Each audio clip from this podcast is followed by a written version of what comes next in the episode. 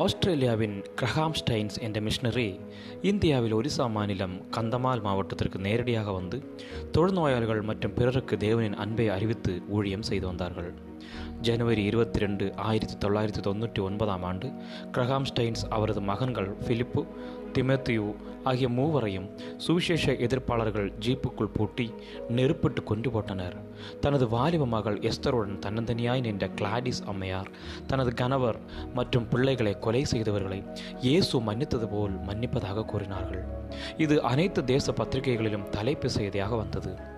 Graham stains வாழ்க்கை சரிதை எழுதும்படி சென்ற ஒரு புத்தக ஆசிரியர் கிளாடிஸ் அம்மையாரிடம் ஒரு கேள்வியை கேட்டார்கள். தேவன் எப்பொழுதும் யாருடைய வாழ்விலும் தவறு செய்வதில்லை. நன்மை மாத்திரமே செய்வார். உங்கள் கணவர் மற்றும் பிள்ளைகள் இறந்த காரியத்தை நீங்கள் எப்படி பார்க்கிறீர்கள்? அது தேவன் செய்த நன்மையா?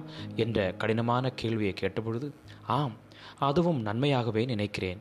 ஏனெனில் ஸ்டெயின்ஸ் அவர்கள் தொழுநோயாளிக்கென்று ஒரு மருத்துவமனை கட்ட வேண்டும் என்று நினைத்து கொண்டிருந்தார். அவர் இறந்த ஒரு வருடத்துக்குள் ஒரு மருத்துவமனை கட்ட தேவன் உதவி செய்திருக்கிறார். அவர் நினைத்தது நடந்துவிட்டது. இதுவும் நன்மைக்குத்தான் என்றார்களாம். கடைசியாக எனது கணவரும் பிள்ளைகளும் செய்ய வேண்டிய காரியங்களை முடித்துவிட்டார்கள். நாம் பிழைத்திருக்கிறோம். நம் பணிகள் நமக்காக காத்து கொண்டிருக்கிறது. உலகம் தான் சுற்றுவதை நிறுத்திவிடவில்லையே என்று உற்சாகத்தோடு பதிலளித்தார்களாம்.